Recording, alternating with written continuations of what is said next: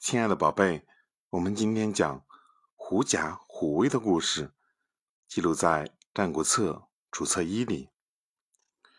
一只老虎肚子饿得咕咕叫，正在到处找吃的，恰好一只狐狸从它面前经过，老虎扑上去，一把按住了狐狸，正准备饱餐一顿。狐狸说话了：“你这个不长眼睛的东西，也不看看我是谁，竟敢吃我！”老虎被狐狸的话唬住了，问：“那你是谁？”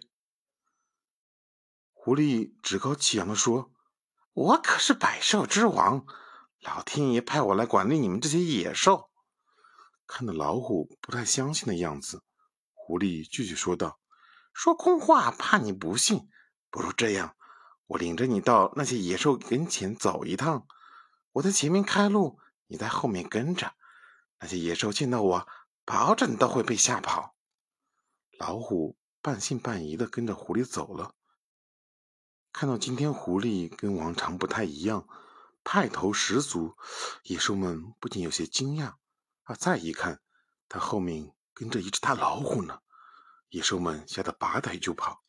看到这个情形，老虎相信了狐狸的话，恭恭敬敬放它走了。其实啊，他不知道。狐狸是借着它的威风才把野兽吓跑的。通过这个故事，我们明白什么道理呢，小宝贝们？狐狸仗着老虎的威风吓跑百兽，可笑的是，老虎竟然被狐狸唬住了。生活中很多人正像这个故事中的狐狸，借别人的势力长自己的威风，但是，一旦被人拆穿，他们。一定没有好下场。